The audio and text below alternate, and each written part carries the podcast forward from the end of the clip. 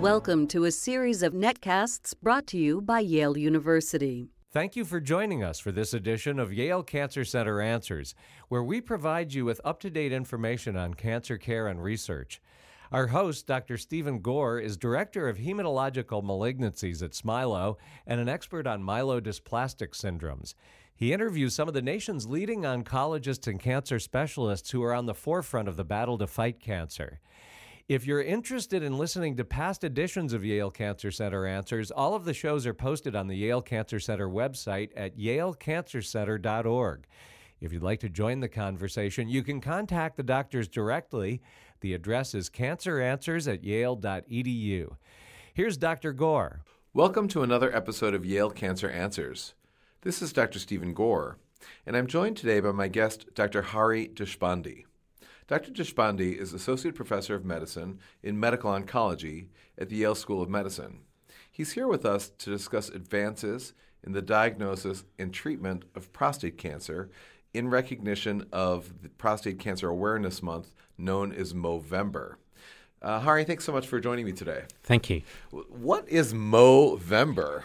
Um, well, this is something that started in Australia, actually. Um, it was designed to raise health, uh, raise money for men's health. Okay. And they chose Movember because the idea is men would start to grow a mustache starting November first. They they're meant to take a picture of themselves with no facial hair, and then they grow it throughout the month. They're not allowed to shave it, and then they take another picture at the end of the month or during the month to show that they've actually participated. And um, because of that, it brings attention to themselves. And they, when they're asked why are you doing that, they say to raise money, and they're meant to raise money for for Movember.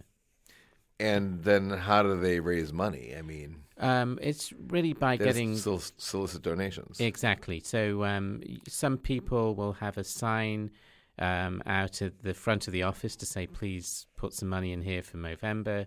Other people will do events. Um, here at Yale, one of the research assistants did a, an auction to raise money for Movember.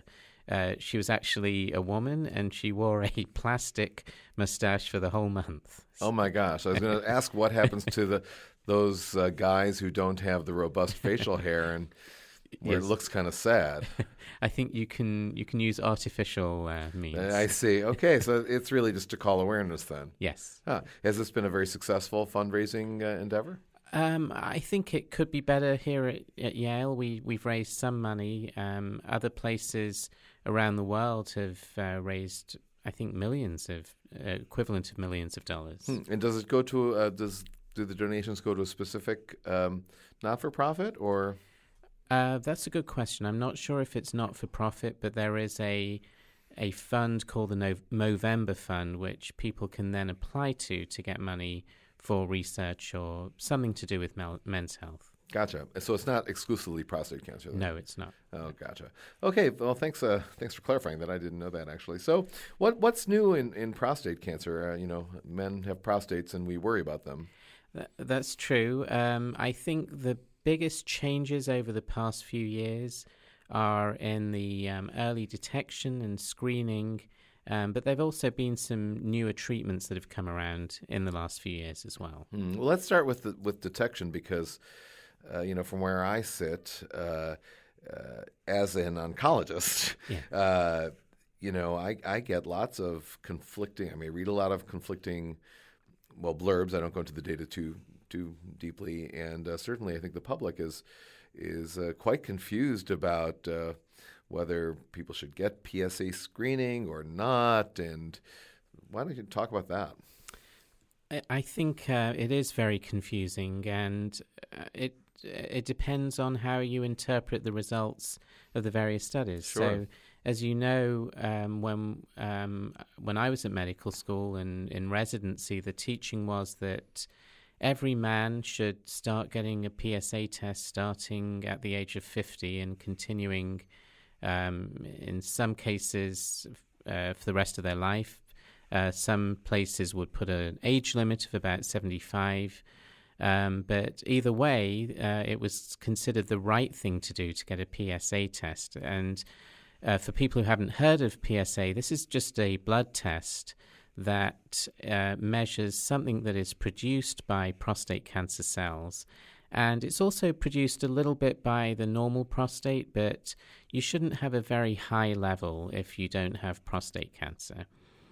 But um, over the years, in the last 20 years or so, people have looked at how effective a screening test this really is.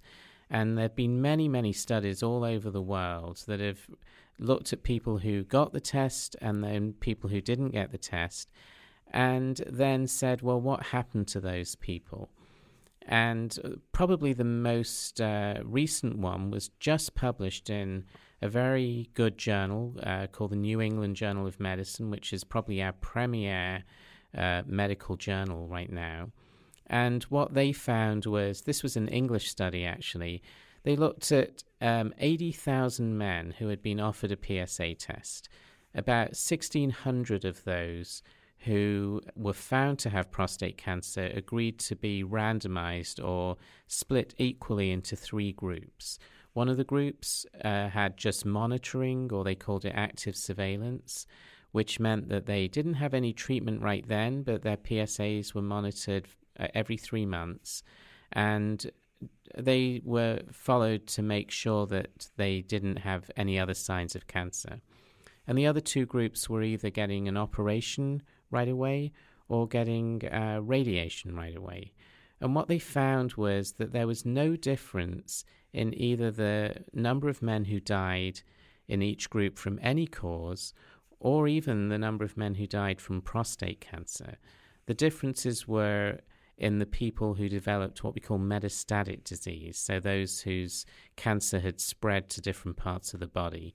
They were about three times higher in the surveillance group than in the surgery or radiation group, but they're still small numbers. In this in the article, they said it was about six events per thousand patient years, which is a hard thing to really imagine, but basically these these are very small numbers. So, in other words, if a thousand people were followed for a year, or if a hundred people were followed for ten years, that's correct. You'd have six people developing metastatic cancer. Yes, or, that's that's that correct. Yeah. Well, that doesn't seem like a lot, but on the other hand, um, isn't it really bad when prostate cancer spreads to other parts of the body? It, it is, and I think one of the things to remember about that particular study is those were all patients whose PSA was found because, uh, whose prostate cancer was found because of a PSA blood test. And if you look at those cancers that were found, they were all what we call Gleason 6, or most of them. This is a grading score that we use for prostate cancer.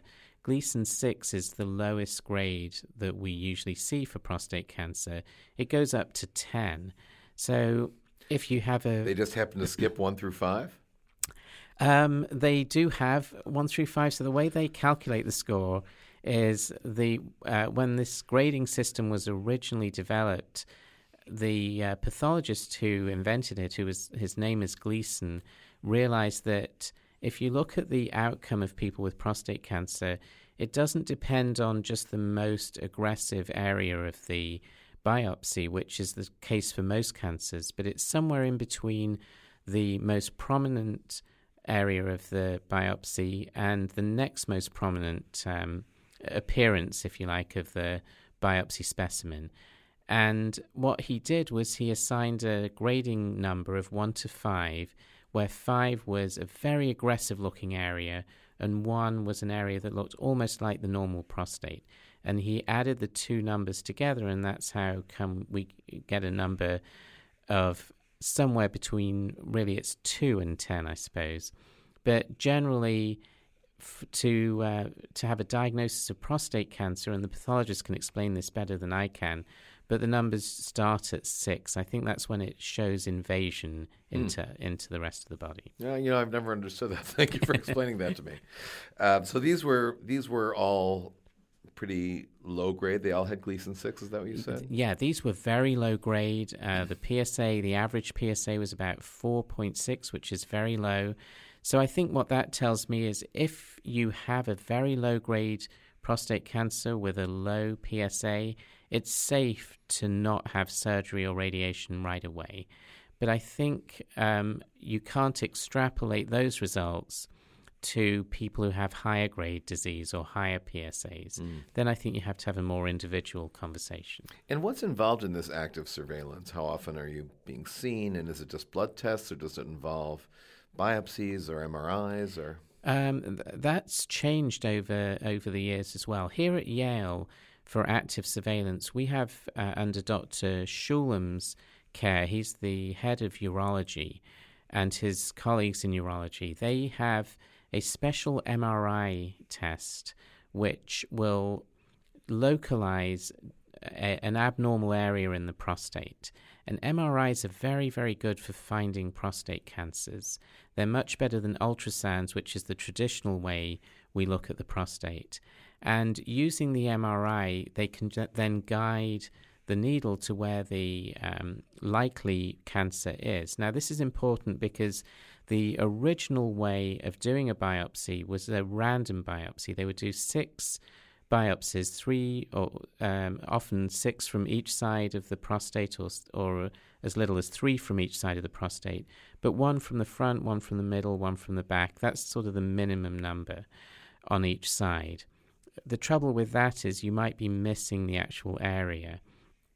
And so the MRI is a very good way of localizing where the cancer is. The trouble is, you can't do a biopsy and an MRI at the same time. Mm-hmm. So they've developed this really amazing machine which will fuse the ultrasound image with the MRI. It creates a 3D computerized image, and then the computer will help guide the surgeon to do the biopsy. It's it's like something out of a science fiction movie, but it, it works very well. It's called the Artemis machine. So well, it sounds very cool, but it also sounds like the procedure is maybe not so comfortable.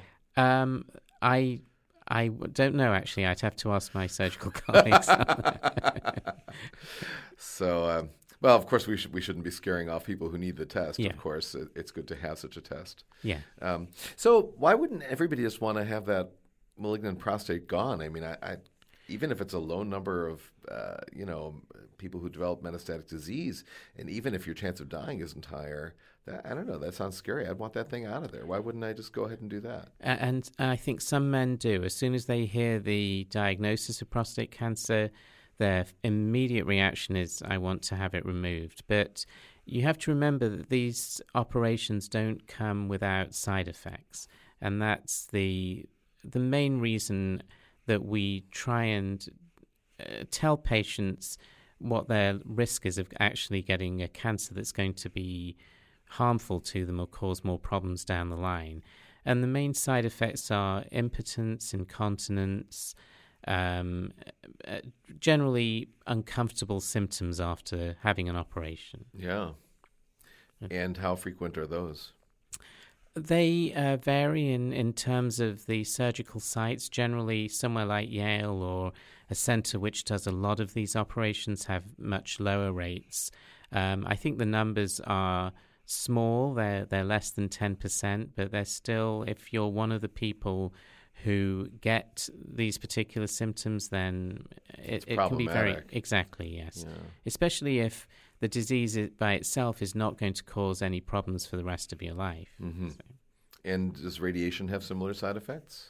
They're similar. Um, they occur at different times. So after uh, after surgery, generally everyone immediately gets side effects, and then they they get better over time. With radiation, the side effects are not there right away, but they tend to occur later on, and probably by about a year, the side effects are pretty similar, but with each um, type of treatment that you take. Mm, I see.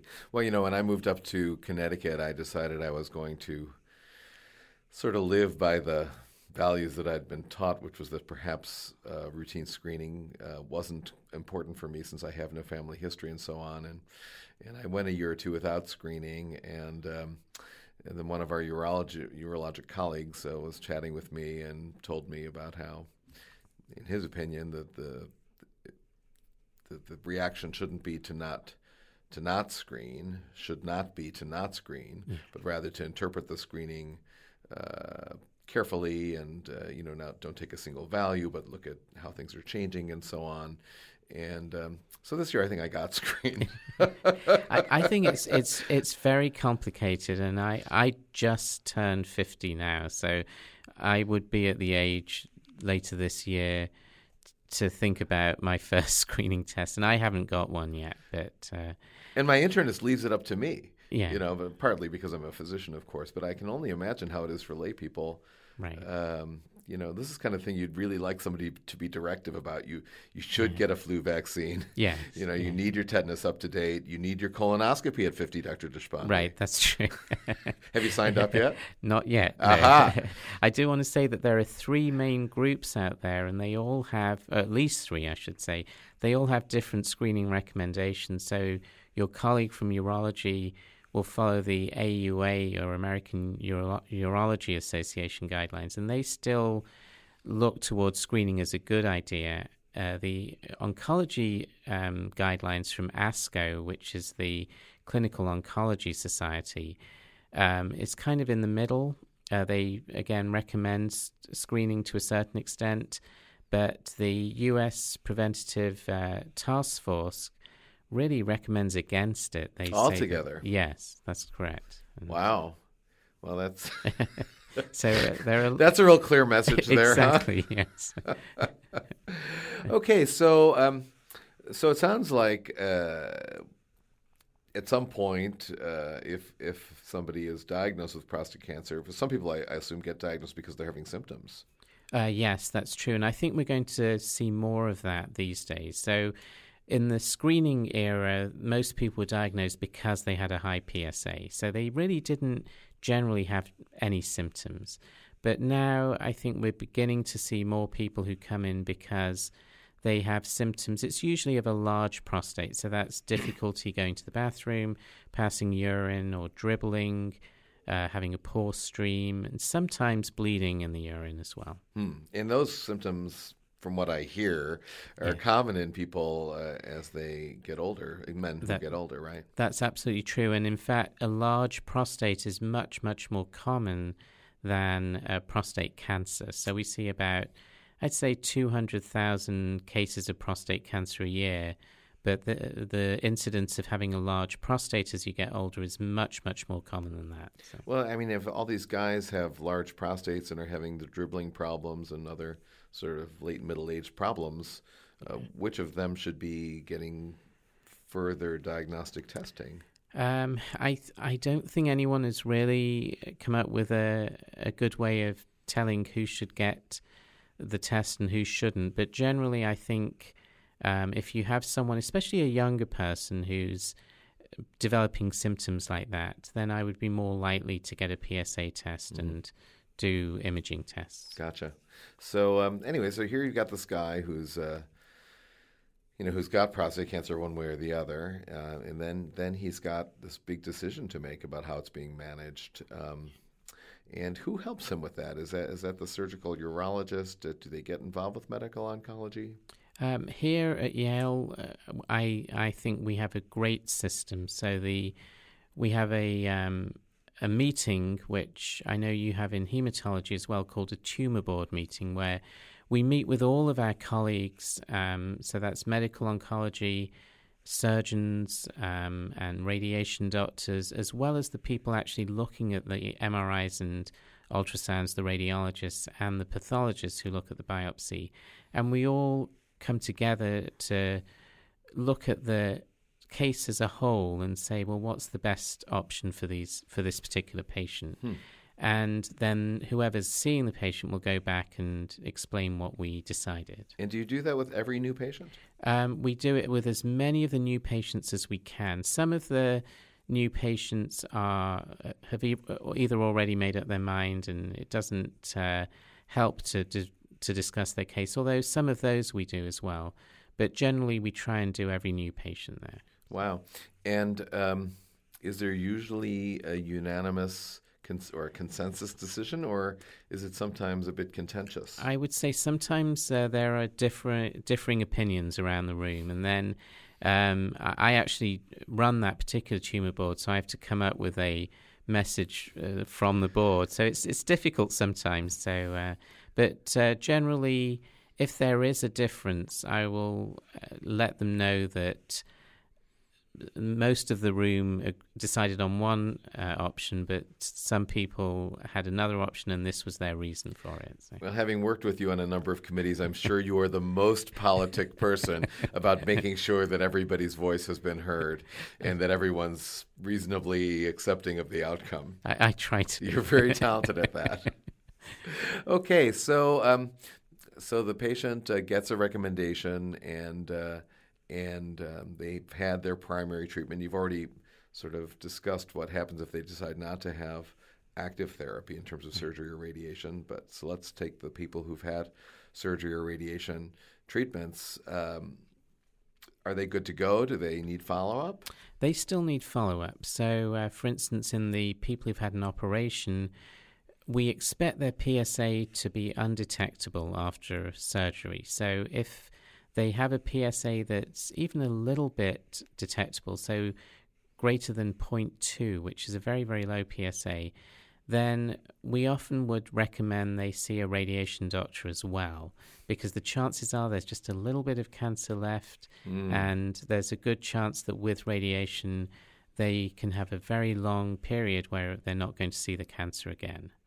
Um, but generally, after either surgery or radiation, they will be followed for the first year, uh, maybe a little more frequently, and then after that, less frequently, um, with just PSA checks to make sure that there's no evidence that the cancer is coming back. Um, it's hard to uh, tell people that even after a big operation or very intense radiation, there is still a chance that the cancer it can come back. Uh, it could have one cell could have escaped and uh, started sure. growing somewhere else. Yeah. And would I be correct in assuming that in those patients who need additional radiation on top of their surgery, the chance of side effects becomes worse? Yes, that's correct. And I think that's something the radiation doctor will discuss with those patients individually. Hmm. Well, it's no wonder that people worry about prostate cancer. It doesn't. Uh, right. It's not a straightforward pathway, and it seems like even with the best treatments, you know, it, it can be difficult. Yes. Yeah. yeah. And uh, so then, um, what happens if the PSA comes starts to come back after they've had their primary treatment? Um, you know, that must be very scary for patients. It is, and um, that's an area where I think there's a lot of research right now. So generally, if the PSA starts to come up, but it's it's rising very slowly in other words, it's doubling in a time period that's greater than six months, then most oncologists feel that it's safe to just keep watching those patients as long as uh, they do scans, uh, usually a bone scan and a CAT scan, and there's no evidence of any cancer on those scans. The PSA test is very, very sensitive. The CAT scans and the bone scans will only pick up a cancer if it's more than about one centimeter in size, or maybe a little bit smaller than that. Um, so, if it's if the PSA is rising much more rapidly, or if the scans show that there is cancer somewhere, then the first line of treatment usually or historically has been to reduce the level of testosterone using various methods. And that started in the 1940s Back then, we only had uh, orchiectomies um, to to achieve that. That's removing the testis. That's correct, and obviously that's a very traumatic operation for any man to have. Now we have medications that can do the same thing, but in a uh, just a form of a shot every few months. Mm-hmm. Um, and then a couple of years ago, people uh, were looking at men with quite advanced cancer who were just diagnosed, who had not had prior hormonal therapies, but who now had uh, cancer that was in the bone or in other organs. And they randomized them to get either the standard treatment, which was just reducing the hormones, or adding chemotherapy to the hormones. And for the first time, we saw a significant survival difference in men who had what we call extensive metastatic disease at presentation who were treated with six rounds of chemo up front and then continued their hormone treatments, or uh, uh, versus those who just had hormone treatments alone. Hmm. So well, that- shows how out of date I am because I remember when prostate cancer wasn't really thought to respond to any chemotherapy. And I, I think that was felt to be the case up until about 10 years ago or so. Yeah. So I'm 10 years out of date. um, okay, well, what, what's coming up? What's new? Uh, what can people, what should we be looking forward to? Um, well, I work with uh, Daniel Petrylak, who's the head of the medical oncology um, urology section um, or urological cancer section. And he's brought in a lot of new clinical trials over the past few years. So, over probably since about 2010 now, we've had seven or eight new treatments for prostate cancer. Generally, these are either new ways of affecting testosterone, um, either production or the effect on the cancers, or they're ways of better supportive care. So, if the cancer spreads into the bone, we now have medications that can strengthen the bone. Um, actually, we've been using those for women with osteoporosis for a while, yeah. Uh, but now they've also been shown to be useful in um, not just prostate cancer, but almost any cancer that spreads to the bone. And um, we're looking at some newer treatments as well. So there's an interesting treatment called Provenge. It's the, actually the first vaccine that was ever approved for cancer. It's a way of taking the patient's immune cells out of their body and then in a in a lab they're they're combined with a um, antigen or a protein that is commonly found on prostate cancer cells and then injected back into that patient. And in the initial studies, it didn't affect the PSA, so people were a little bit disappointed. But when yeah, when they followed those patients, they actually lived longer. And they repeated the study, and again, it didn't affect the PSA, but the patients lived longer. And so, what uh, some of the experts, such as uh, Dr. Petrylak, feel is even though the PSA levels are not dropping, they're rising at a slower level after these treatments are given. And so, patients actually get some benefit out of it. They, it takes longer for the disease to reach a point where it causes problems. Are the cells injected into the prostate or just into the Uh, bloodstream? into the bloodstream. yeah, so. that sounds better. Yes, Yeah. yes. Well, I know there's a lot of a lot of these new drugs that we hear about that are activating uh, the immune system. Is anybody combining this kind of vaccine approach with some of these immune drugs? Um, that's a good question. I, I'm not sure about um, if there are any combination trials going on. I know that some of these new immune treatments that you'll have seen on the commercials on TV and Right. uh, heard about, uh, which are really very, very effective in diseases like melanoma or lung cancer or, or in your case, Hodgkin's uh, lymphoma. Um, they are um, I would say disappointing in prostate cancer. They really haven't shown as much benefit as as we would have thought they would. So, Got it. Um, so I noticed, Dr. Deshpande, that you're not growing a beard. no, so I. Well, uh, it's not November 1st yet. It's not November first. I have to say I I chickened out of it last year, but I might uh, change my mind this year. Well, I'd like to see it because I think that you know you look like you can grow a rather robust beard. I uh, I'll I'll let you know. Well, Dr. Deshpande, thank you so much for joining me on Yale Cancer Answers. This has been a really enjoyable and informative discussion on prostate cancer, and uh, perhaps I'm a little less anxious than I than I have been, although I really wasn't terribly anxious, as you can tell. Um, this is Dr. Stephen Gore wishing everybody in our audience a happy and healthy tomorrow. This has been another edition of Yale Cancer Center Answers. We hope that you have learned something new and meaningful. If you have questions, go to yalecancercenter.org for more information about cancer and the resources available to you. We hope that you will join us again for another discussion on the progress being made here and around the world in the fight against cancer.